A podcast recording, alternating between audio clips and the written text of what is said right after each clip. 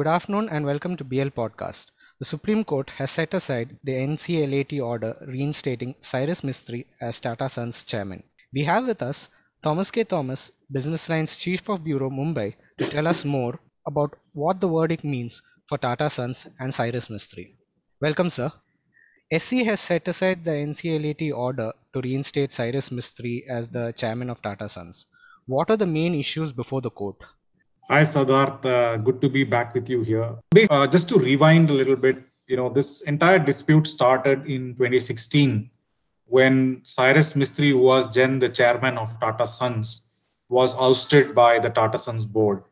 Now, at that point in time, there were a lot of issues with uh, which Cyrus Mistry raised. But specifically in terms of the Supreme Court judgment, what they were looking at were essentially three things. One was whether the move to oust Mistry was it legal. Second thing was so there was a move by Tata Sons to turn private instead of a public limited company. So Mistry had challenged that move, saying that Tatas did not seek the required approvals from the Ministry of Corporate Affairs. And the third thing, which was before the Supreme Court, was the value of shares held by uh, Mistry family through Shapoorji Pallonji Group, which is roughly about 18% stake in Tata Sons. So, what is the value of that share? Because sometime last year, uh, and his family through Shapoorji Pallonji had said that they wanted to part ways with Tata Sons. So, these were the three broad questions before the Supreme Court. And on two of these issues, which is whether the ouster of Mistry was illegal or legal, Supreme Court has said it is was a legal move and has upheld what Tata Sons did. In a way, they have overturned a ruling by the NCLAT, which had favored Mistry's argument and had said that the move by Tata Sons was illegal. So this is a big win for Tata Sons when the Supreme Court has said that the move to ouster uh, was legal. So that's one. Also, on the issue of whether the move to become private company instead of a public, again, the Supreme Court has upheld Tata Sons' decision and has rejected claims made by Mistry and family. And on the third part, which is on the valuation part, here the Supreme Court has not given any direct verdict. What it has said is that both sides, which is the Mistry camp and Tata Sons, should take all legal recourse available to them to come to a decision on what is the value of the stake held by Cyrus Mistry. So that is the broad, in summary, what the Supreme Court has ruled today. In what way will, will the Supreme Court order impact the Mistry family? So th- this will have a you know big impact on the Mistry family on the financial side. To be fair, Mistry was never interested to be reinstated, said that very categorically. So, you know, even if let's say Supreme Court had given a ruling which supported Mistry's uh, argument, uh, Cyrus Mistry would not have taken up the position all over again.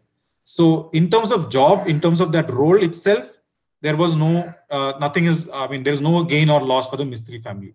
What is the impact they will have is on the financial aspect because you know if you uh, so Shapoorji Pallonji Group uh, has been under a lot of stress, uh, financial stress. They are talking to banks for a debt restructuring uh, for almost about 10,000 crores. And in this context, this share which they own in Tata Sons, this 18% share, is of huge importance.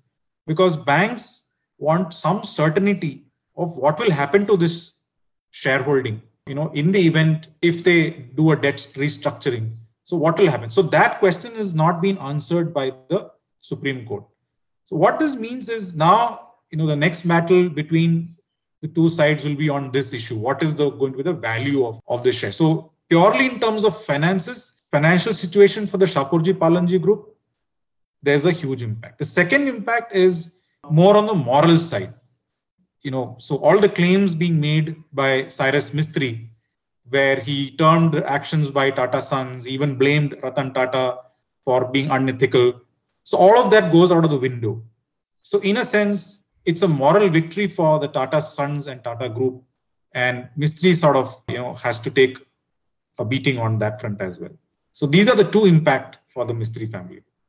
What does the verdict mean for the Tata Group now that they won the case in the Supreme Court? Right. So, I mean, just imagine a situation where if Supreme Court had actually upheld NCLAT's decision and said reinstate uh, Cyrus Mistry as the chairperson, you know, converting Tata uh, Sons from a private company to a public company was illegal.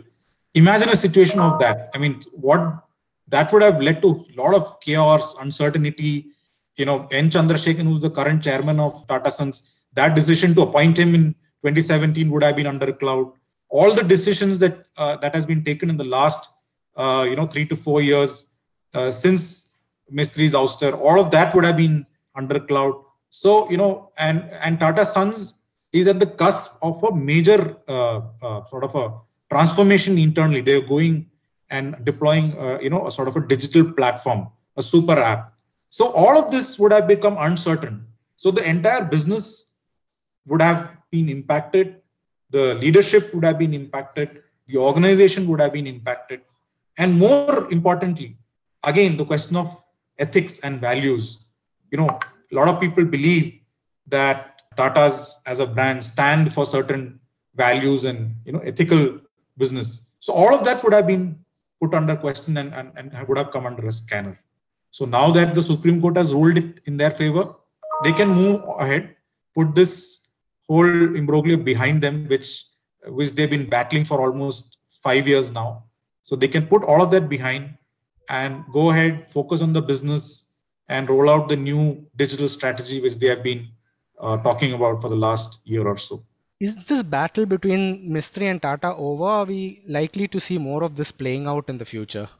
Yeah, so this is not over, and as I said, uh, you know, in earlier that I think one of the crucial elements of the battle now next will be on the valuation of the stake held by uh, Cyrus Mistry and family. Uh, this is going to be a big one, and as the Supreme Court has not sort of directly given a verdict on it, there will be more legal arguments. I think maybe somebody will file a case in NCLT or Bombay High Court, uh, and this will go forward. So the biggest uh, difference between the two sides is that you know the Mistry side has pegged the value of its 18% stake in Tata Sons at around 1.7 lakh crore, but Tata Sons believe that the value is only in the range of 70 to 80,000 crores. So roughly about 50% of what Mistry is asking for. So this will be a moot point. What is the value? Secondly, Mistry family has also proposed to swap its entire shareholding in Tata Sons with you know equivalent shares in listed entities of Tata Group. So what they said is instead of giving me say 1.7 lakh crore uh, in cash, give me st- shares in TCS, give me shares in Tata Motors, give me shares in you know Tata Steel, so that they can you know load off those shares in the market and generate cash in through that form. So this proposal has also been rejected by the Tatas. So now the big question is on the valuation and how Tata Mistry will be able to exit Tata Sons. I think this is where the uh, next battle will be fought. Thank you, sir. Until the next episode of BL Podcast, this is Siddharth signing off.